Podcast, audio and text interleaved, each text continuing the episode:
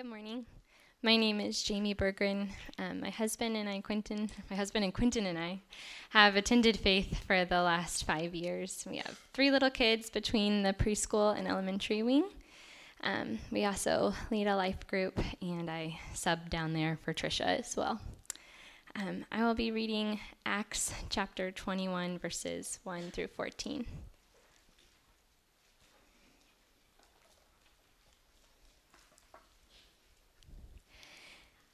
And when we had parted from them and set sail, we came by straight course to Kos, then the next day to Rhodes, and from there to, P- to Patra.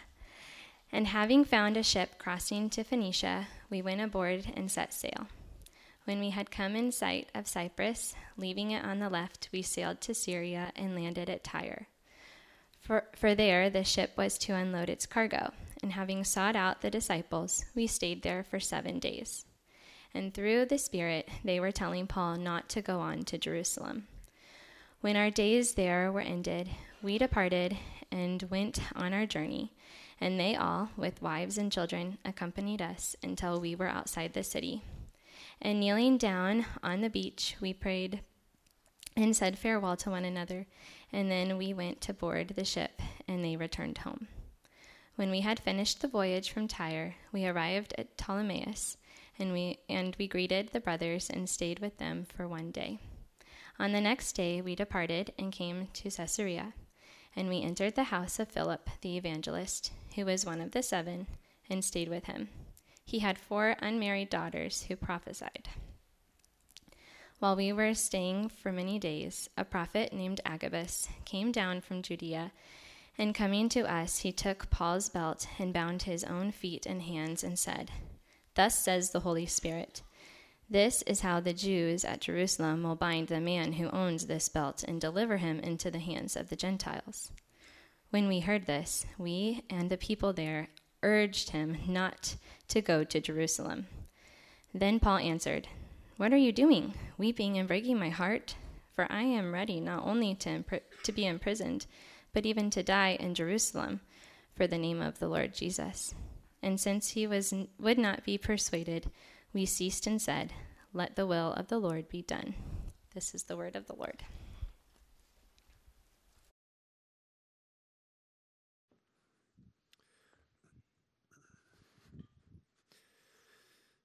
Very good. Thank you, Jamie. It is good to be with you here today. I've uh, actually really been looking forward to this opportunity to talk with you. Uh, as many of you know, perhaps most of you know, two Thursdays ago, I sent out a letter to the church, pretty much everybody on Faith's mailing list. And in that letter, I explained that God is changing my assignment here at Faith.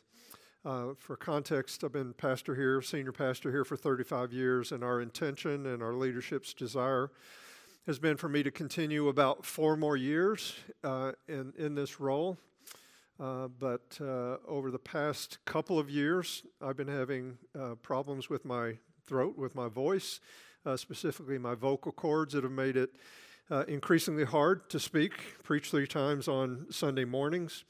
And probably more significantly, over the past year, I've been having uh, problems with my, my eyes. I've been getting wonderful medical care, uh, but uh, it's really hard to read and study, to have uh, blocks of time. My study is very fragmented, and uh, honestly, it's just pretty torturous many weeks. And so these are kind of career ending injuries for a pastor your eyes and your, your voice.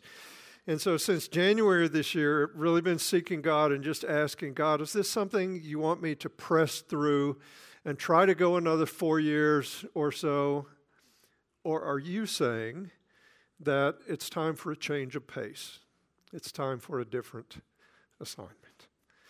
And after a, a season of seeking and looking for getting counsel and conversations with the important people, in my life, it seems very clear that God is giving me a different assignment. And on the one hand, that makes me very, very sad.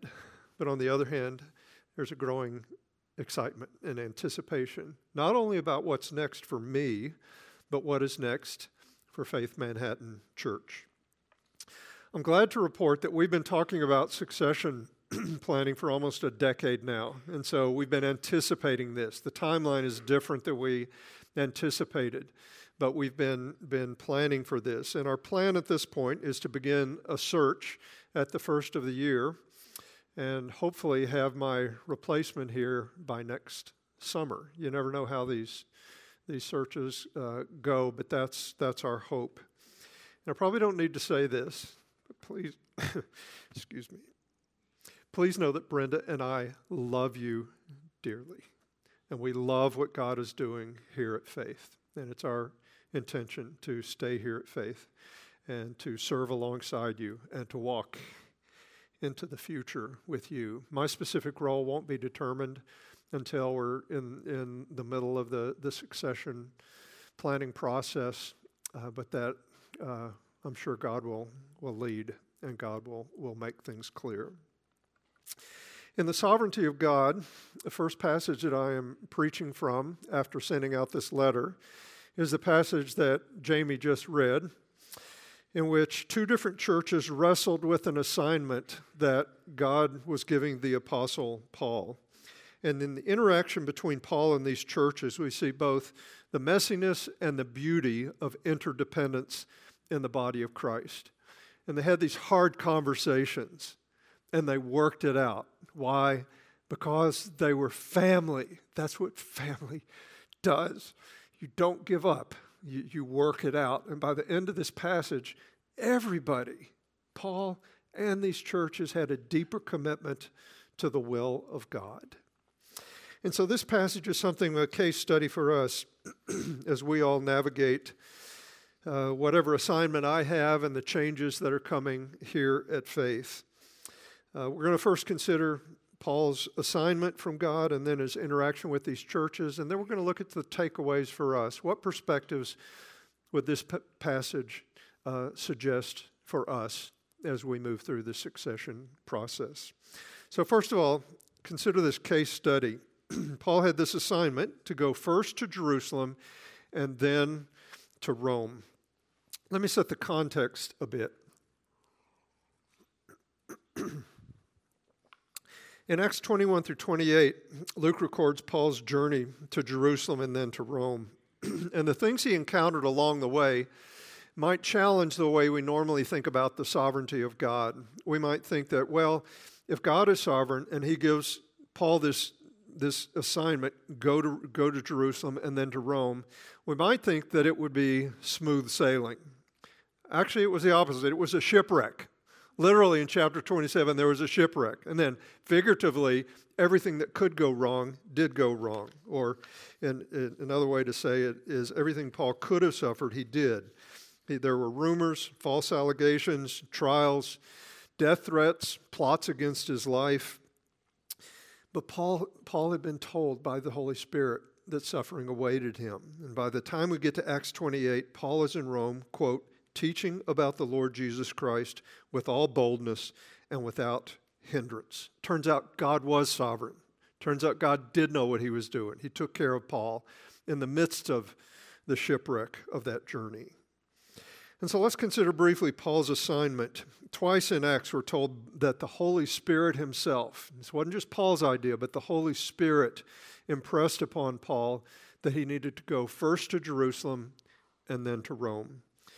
The first time is recorded in Acts 19:21. Paul had been in Ephesus, Ephesus for over two years when we read. Now, after these events in Ephesus, Paul resolved in the Spirit to pass through Macedonia and Achaia, that's Greece, and go to Jerusalem, saying, After I have been there, there I must see Rome. And so it wasn't sightseeing. He was going there to impart to the church and to preach Christ where the, his name had never been heard. Second, in Acts 20, verses 22 and 23, we considered this last week. Uh, Brian taught about Paul, his, his uh, message to the elders at Ephesus. He says this, Acts 20, 22, And now behold, I am going to Jerusalem, constrained by the Spirit, not knowing what will happen to me there, except, this is the one thing he did know, except that the Holy Spirit testifies to me in every city that imprisonment and afflictions await me.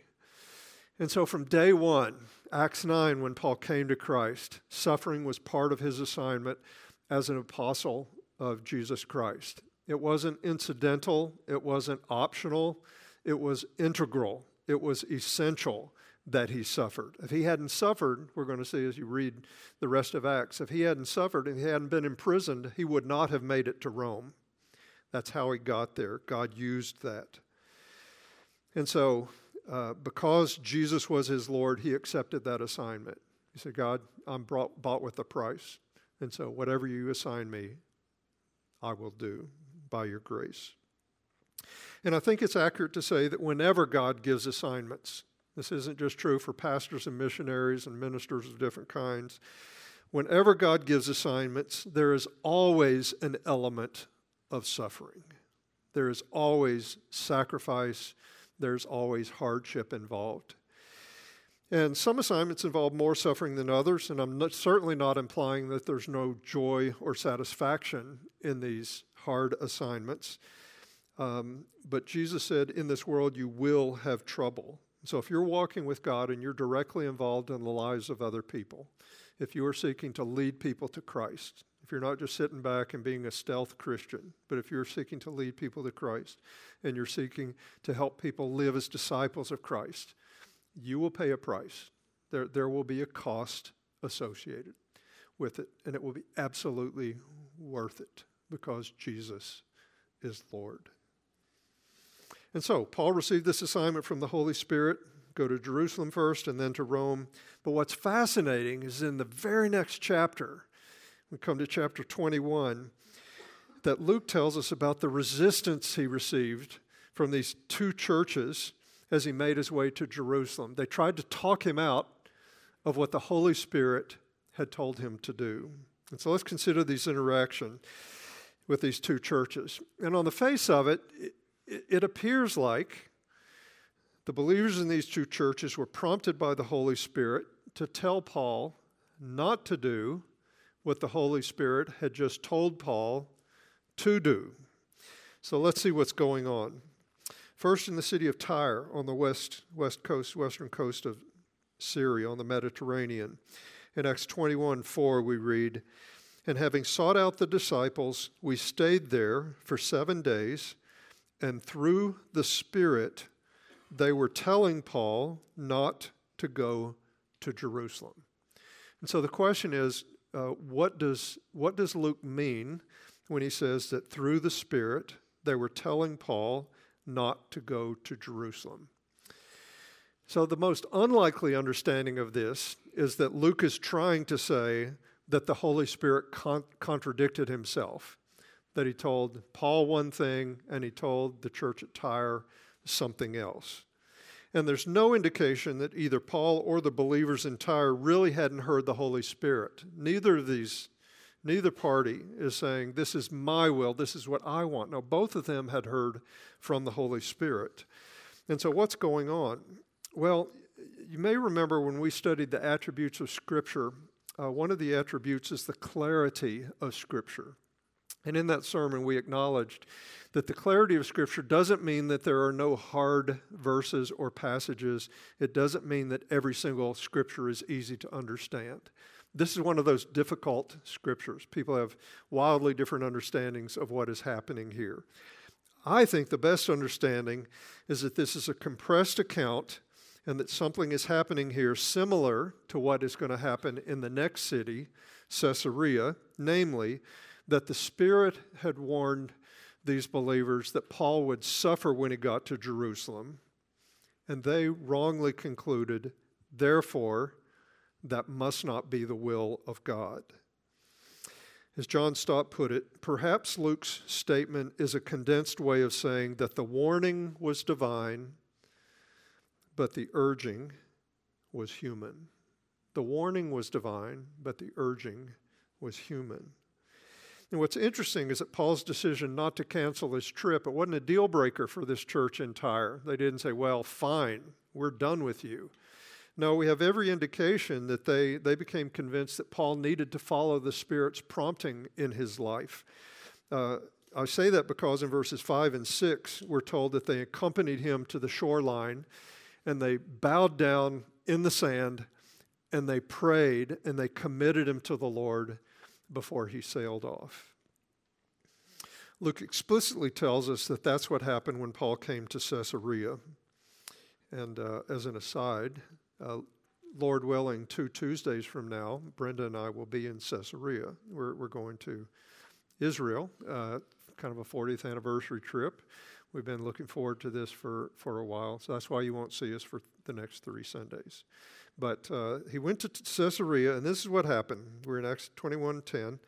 And while we were staying for many days, a prophet named Agabus came down from Judea, and coming to us, he took Paul's belt and bound his own feet and hands. And so this was a long piece of cloth. And Agabus did what the Old Testament prophets sometimes did. They acted it out. And so he tied up his hands and his feet. And he said, Thus says the Holy Spirit, this is how the Jews at Jerusalem will bind the man who owns this belt and deliver him into the hands of the Gentiles. When we, Luke's including himself here, when we heard this, we and the people there urged him not to go to Jerusalem. So they concluded suffering is going to, if you go to Jerusalem, you will suffer, you will be bound and imprisoned. Therefore, don't go. This cannot be the will of God for you. And verse 13 makes clear that they weren't scolding him, they were weeping for him. They were doing what you or I would do if we had a loved one who, who could avoid some suffering. We would, we would tell them, no, don't, don't do that. But we read in verse 13, then Paul answered, What are you doing, weeping and breaking my heart? And so he wasn't, he wasn't callous to their affection. It broke his heart that they were weeping and telling him not to do what he understood the Holy Spirit wanted him to do. He said, For I am ready not only to be imprisoned, but even to die in Jerusalem for the name of the Lord Jesus. And so, just as we read in, in the Gospel of Luke, that Jesus resolutely set his face to go to Jerusalem, he was to die there. Paul said, He's my, he's my Lord. He took up his cross. I'm willing to take up my cross and die in Jerusalem too, if necessary. And we come to verse 14, and this is the point of the passage. And since he would not be persuaded, we, Luke included, ceased and said, Let the will of the Lord be done. This is not a statement of resignation or fatalism. They had come to the place where they wanted the will of God to be done more than they wanted their own will to be done. In other words, this is, this is striking. Get this. They were saying, Paul, if it is the will of God that you walk into the teeth of persecution and to be imprisoned and possibly die there, if that's the will of God, you need to go. And so we come to the end of this passage, and they are more committed than ever to the will of God. And the next five and a half chapters describe Paul's arrest and trials in and around Jerusalem. It's quite a story, isn't it? Well, in light of what we've seen here, I want us to think carefully about some implications for faith's future in light of uh, the fact that my assignment is changing, the light, in light of the fact that there will be changes here at Faith. And uh, I want you to know that I know that I'm not Paul, and I don't have an assignment anything like Paul's. So this isn't a one to one correspondence in any sense. And yet there are commonalities. In both situations, you have a spiritual leader who has been given an assignment and it affects the churches. And so there will be changes here, and we'll have to navigate those changes as a church. And so, what we find here uh, in, in, in this passage are some dynamics that were in play for them that are also in play for us.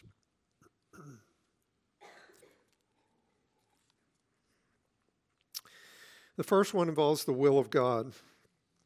You know, as we move forward in this succession planning process, it will be absolutely vital that all of us, not just a few of us, but all of us, want the will of God more than anything else.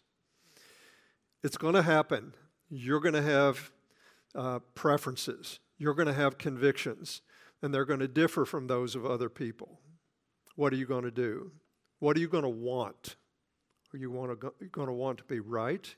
Or are you going to say, as long as God's will is done, that's what matters? It's interesting in, in the Bible, the will of God sometimes is universal. There are things that are true, universally true for all people everywhere. sometimes we're even told at 1 Thessalonians 4, we're told, This is the will of God, no doubt about it. Your sanctification, that you abstain from sexual immorality. We don't have to sit here and think, I wonder if that applies to me. Now, that's universal for our, all people everywhere. But we come to Acts 21, and the will of God is circumstantial, it's not universal. On other occasions, it was the will of God that Paul escape persecution. In some cities, Paul was sent away to avoid hostile crowds. It happened in Damascus, Thessalonica, and Berea. But in this specific circumstance, the Holy Spirit impressed upon Paul that he should go to Jerusalem, knowing that he would be imprisoned and afflicted. And so we read in verse 14, and since he would not be persuaded, we ceased and said, Let the will of the Lord be done. They accepted that it was the will of God for Paul to suffer. And so, what we're saying to you as a church is that we as a leadership believe that it is the will of God for there to be a change in leadership in the senior senior position here at Faith. We're asking you to accept that as the will of God. This isn't just Steve's decision or this isn't just something that's happening. We actually believe that this is the will of God for me and for Faith at this time. And I've been, I've been seeking God about this for, for quite some time, more fervently the last eight or nine months as things have gotten more difficult. And I want to give you just a little bit of a little bit of a window into what's been going on. And uh, there's nothing too nothing too fancy. Paul, would you bring me that other cup of water that's right down there? Thank you. I've just been employing, thank you, sir. I've been employing just the normal means of, of seeking God. I've been praying. I've been getting a lot of counsel. I've been talking to the people that are most important to me in my life, specifically Brenda. Uh, we've had these conversations, and we've actually done something that we have never allowed ourselves to do. We've been dreaming about the future, dreaming, dreaming about what it might be like for us when I'm no longer uh, senior pastor at Faith. This is the case for many of your, your jobs, many of your callings. It takes every ounce of energy that you have. And if you let it, it will dominate everything you are and everything you do. I haven't done a great job of setting boundaries. But we have this growing desire to be available to our kids, our married kids. All three of our kids are married, and our grandkids. I've also had amazing conversations with our elders. We put together a succession team in March, conversations with them, friends, and mentors. It's been very interesting. Different people in different walks of life, different relationship with me, with us, have spoken into our lives insightful things that, that come from their experience. One of the great privileges I have as a pastor is to talk to people who are dying or people who are in the midst of some deep suffering. And these people who are suffering deeply, they have things to share with, with us that nobody else knows, things that are only learned by experience. Some of the things that we've received from them just so, so choice. and so I will just tell you that there's broad agreement that it's God's will for me to have a change of pace and a different assignment. As you might imagine, I was more than a little anxious when we sent out that email uh, two Thursdays ago. And I, I, didn't really fear any harsh, you know, pushback like, thou shalt not retire ever, you know. I, I never expected that. But, but neither did I expect how perfectly you would respond to all of this. If I could summarize all the texts and emails and conversations I've had to a person, you said in essence, we're sad. We're sad that this is happening now, that this needs to happen now. But we get it, and we're for you. We're excited about what's next for you. And we will pray for you, and we will pray for faith. And so your commitment to the will of God is just perfect. It's so satisfying. Well done. Thank you. Second thing at play here is mutual submission. And this is a, a concept that's uh, implicit throughout Paul's writings, but he explicitly taught it in Ephesians 5.21. In that in uh, 5:18 he says be filled with the spirit and then he talked about this is what's true of people that are filled with the spirit they sing in church they're thankful and then he says in verse 21 submitting to one another out of reverence for Christ Paul is describing mutual submission. It's not just one person submitting to the other, it's people mutually submitting to one another. And so if I submit to you, I'm not saying you're my boss, you can tell me anything, and I have to do it. No, that's not what mutual submission means. If I submit to you, I'm saying, I want to receive from you anything God wants to, to give me through you. You might have something to say, something you can do for me. God's gifted you.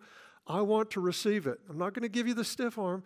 I'm going to receive what God wants to give me through you. And because Christ has gifted every believer, and because Christ, by His Spirit, indwells every believer, we, we submit to one another out of reverence for Christ. And we see that modeled by Paul in these two churches. For his part, Paul received confirmation that he would suffer I mean, he was told two more times by seemingly random people, You're going to suffer if you go to Jerusalem. And when he did suffer, no doubt that comforted him. This is not outside God's will, this is not out of control. God knew this. He told me, He prepared me for this. And for their part, the churches received the correction that Paul brought them concerning the role of suffering in discipleship in Paul, they had a tangible flesh and blood example of somebody who not only believed in his mind, but he embodied what Jesus taught that if anyone wishes to come after me, you're going to need to deny yourself, take up your cross daily, and follow me. And so, in terms of application for us, when it comes to, to mutual submission, I don't have anything too specific in mind. I would simply encourage all of us to enter into this succession process with the assumption, not just thinking this may be a possibility, this is, this is possible out there. No, this is the case. Entering into this process with the mindset that says, I do not exhaustively understand the will of God for Steve and for Faith Manhattan Church. I don't. Therefore, I'm going to need what other people bring to this process. Even if they disagree with me, they're indwelt by His Spirit, they have experience, they have wisdom, they have insight that I'm going to need to listen to. Therefore, in my heart, with God's grace, I will be quick to hear, slow to speak, and slow to anger. That's what mutual submission demands. Now, of course, today's passage illustrates that Christians say things that are wrong, okay? Christians disagree, and sometimes one of them is right and one of them is wrong. Sometimes it's a matter of, of um, they're, they're two perspectives that both need to be taken into consideration. And so this requires great discernment. There's not a formula. Do these five things and you'll get everything right. No, uh, it's, it's very circumstantial here. Again, how do you know when a pastor is supposed to step down? How do you know if somebody is the right, right one to replace him? But there's a virtue that will be priceless for us in this process, and that's our next point, which is humility. In the context of elders leading the church by example, Peter writes, 1 Peter 5 5, likewise, you who are younger, be subject to the elders, clothe yourselves all of you with humility toward one another. For God opposes the proud, but he gives grace to the humble. You may have noticed this. We don't have a dress code here at Faith. But if we did, at the top of the list would be humility. Before you come to church, put on humility. Clothe yourselves with humility. Not just some of you, all of you, clothe yourselves with humility. There's about 90 reasons why we should do that. The reason Peter mentions is because God is opposed to the proud, but he gives grace to the humble. We're going to need massive amounts of grace as we go through the succession process. We're going to need God to give us things we haven't earned, things we don't deserve. And you, probably like us, have heard you know horror stories of what have happened, what has happened in succession plans, how things have gone wrong. I've got a friend of mine who pastored a church down in Austin for like 27 years. And they, for years, they, they thought this through. They had this, what they thought was the perfect succession plan. And they were going to work this plan and then write a book. And so that others will know how they can do a perfect. And in the middle of it, it just blew up. It just went horribly wrong. And so, so that's, that's a cautionary tale. We should never think, well, we're smart enough so that that will never happen here. Or we're more mature than they are. And so we could never, that would never happen, that things would blow up here. No, absolutely, it can. We're, we need to be desperate for the grace of God. We need God to give us everything we need for this whole process. And if we want, God to give us that grace, we need to walk with one another in humility. We just absolutely do. And finally, prayer and faith. Throughout Scripture, one of the core ways that faith is expressed is through prayer. The only people who pray are those who actually believe, number one, that God exists, and number two, that He's the rewarder of those who seek Him. God really does reward people who seek Him. That's what happened in Tyre after they became convinced it was God's will for Paul to go to Jerusalem. They prayed. And I found this very touching. In verse 5, we read it, or Jamie read it. When our days were ended, we departed and went on our journey, and they all, with their wives and children, everybody, they accompanied us until we were outside the city, and kneeling down on the beach, we prayed and said farewell to one another. They responded by praying. They expressed their trust in God by pouring out their petitions to God. God, go with Paul. He's going into persecution. Go with our brother. I have a growing sense that God wants to teach us as individuals, but more importantly, probably as a church. God wants to teach us some deep things in this process that we might be missing things that we might not learn any other way. And so instead of kind of having this attitude like, I hope we can survive this process, or just kind of, uh, you know, gutting it out, I hope I can make it till the next guy's here, and, and I hope everything. No, we should be passionate about saying this is an opportunity for God to show us and confirm He is who He says He is. And so either God exists or He doesn't. Either God hears our prayers and answers those that are prayed in faith according to his will, or he doesn't. Either Jesus is the head of the church and we are his bride, his choice, precious bride, and he wants to see us spotless and blameless, or he's not. Either God is in control and either God can supply everything we need along the way, and He can lead us exactly where we need to go, exactly to who we need to, to, to get to, and who needs to come to us. Either He can do that or He can't. And so, why waste this opportunity? How about we walk with God? How about we walk with each other in humility? And we'll let God show us. He's God. He answers prayer. He's sovereign. He's a good shepherd. He does everything He promises that He will do. Our elders are calling us to fervent prayer throughout this process. And so we're asking you to pray individually, we're asking you to pray in your households, to pray in your groups for this process, and we're going to call you to gather together at different times to pray as a church, concerted prayer as a church. And we want to see God answer, answer in power, answer clearly. We believe that's what He wants to do. Today we're going to celebrate the Lord's Supper, and that reminds us why any of this matters. Why does it matter that we pay attention to what's going on in this church? Well, because we have been bought with a price. We are not our own, we belong to Him. The bread represents Jesus' body that was broken for us, the cup represents His blood that was shed for us. And so, as we come to the Lord's table, would you submit yourself to the Lordship of Christ in the ways we've been talking about when it comes to the will of God, when it comes to mutual submission, when it comes to humility, when it comes to expressing faith through prayer? Again, be, be honest with God. There's no reason not to. And so we invite all who know Christ, who've come to faith in Christ, who trust Him alone for salvation, to join us at the Lord's table. If you didn't get the elements before you came in, feel free to slip out now. I want to have just a, just a, a few moments of silent prayer, and then we'll eat and drink together.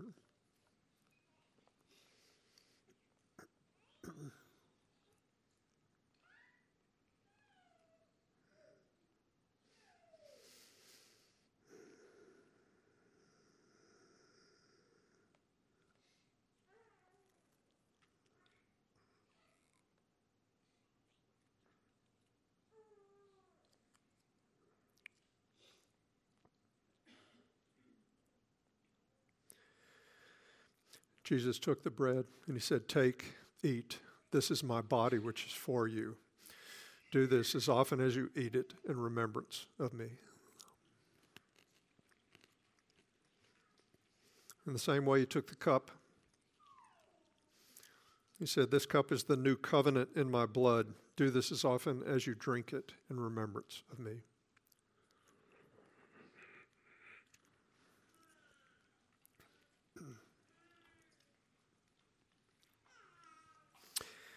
Heavenly Father, we thank you for the truth of your word. We thank you for the wisdom that it imparts.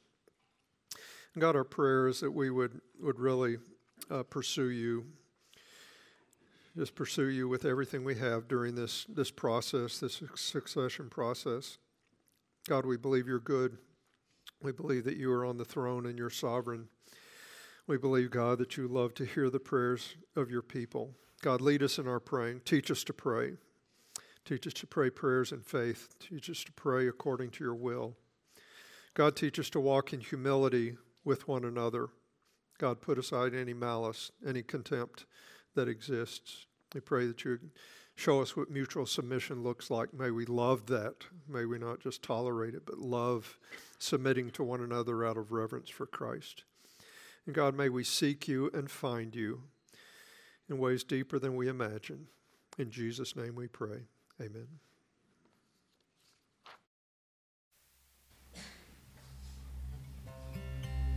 Let's stand together.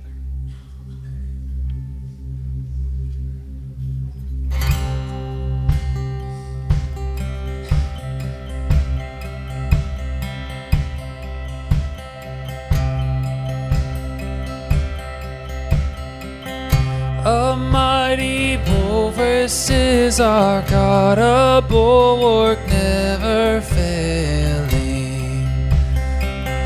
Our helper, he amidst the flood of mortal ills prevailing. For still our ancient foe doth seek to work us woe his craft and power are great, with cruel hate. On earth is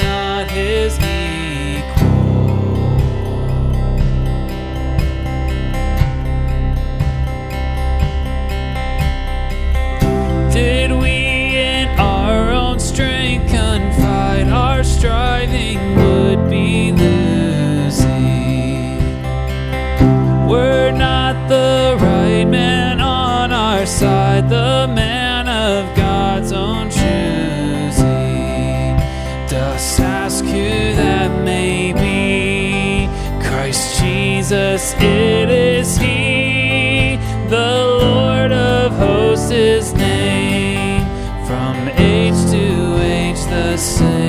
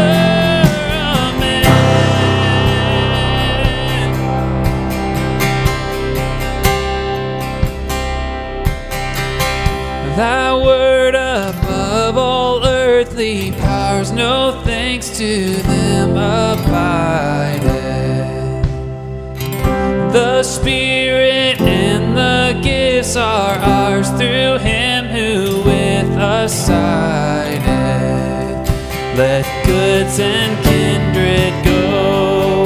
This mortal life also, the body they may kill. God's truth abideth still.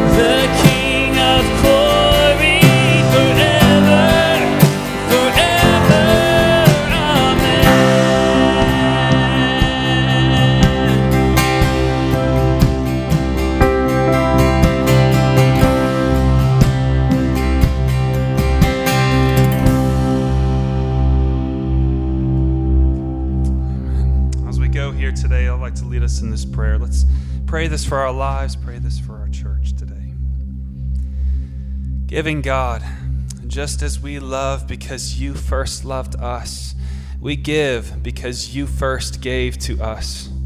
And out of gratitude, we bring gifts of money to be used for your kingdom work. And with these gifts, we also pledge to you our whole selves. We give you our bodies as living temples. May we be your hands and feet. We give you our minds. May our thoughts support others and glorify you. We give you our time. May our presence encourage others. We give you our relationships. May our interactions be a light to the world. We give you our work. May we always strive to do our best and help others do theirs. We give you our play. May our leisure bring joy to many. And we give you our hopes and our dreams. May our goals reflect your mission. Use these gifts, great God, through the power of your Holy Spirit. Amen.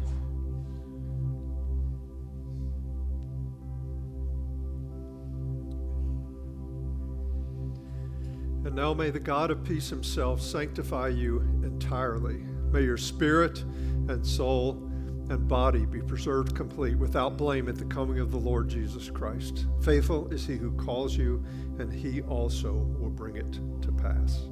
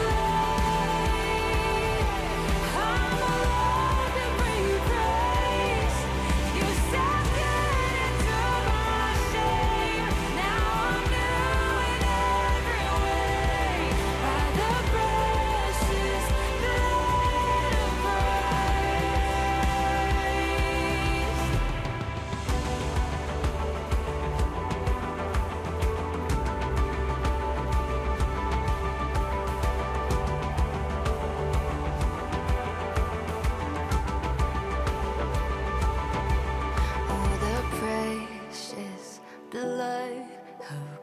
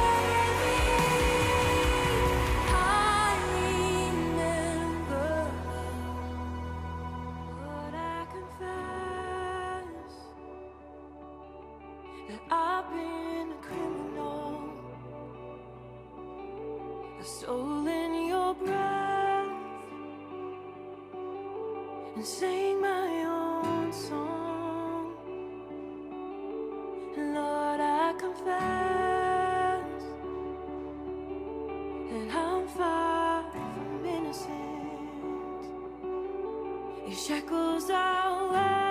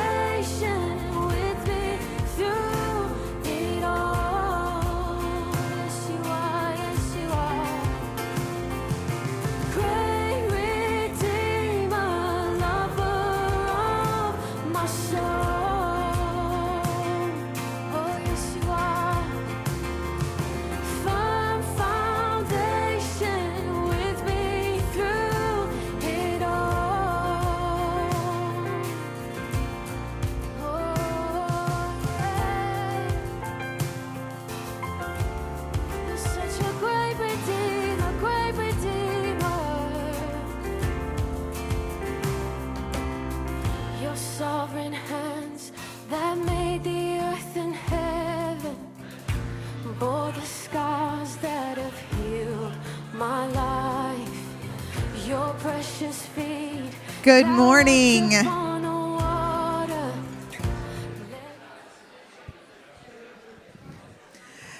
Good morning. Welcome to Faith. How is everyone?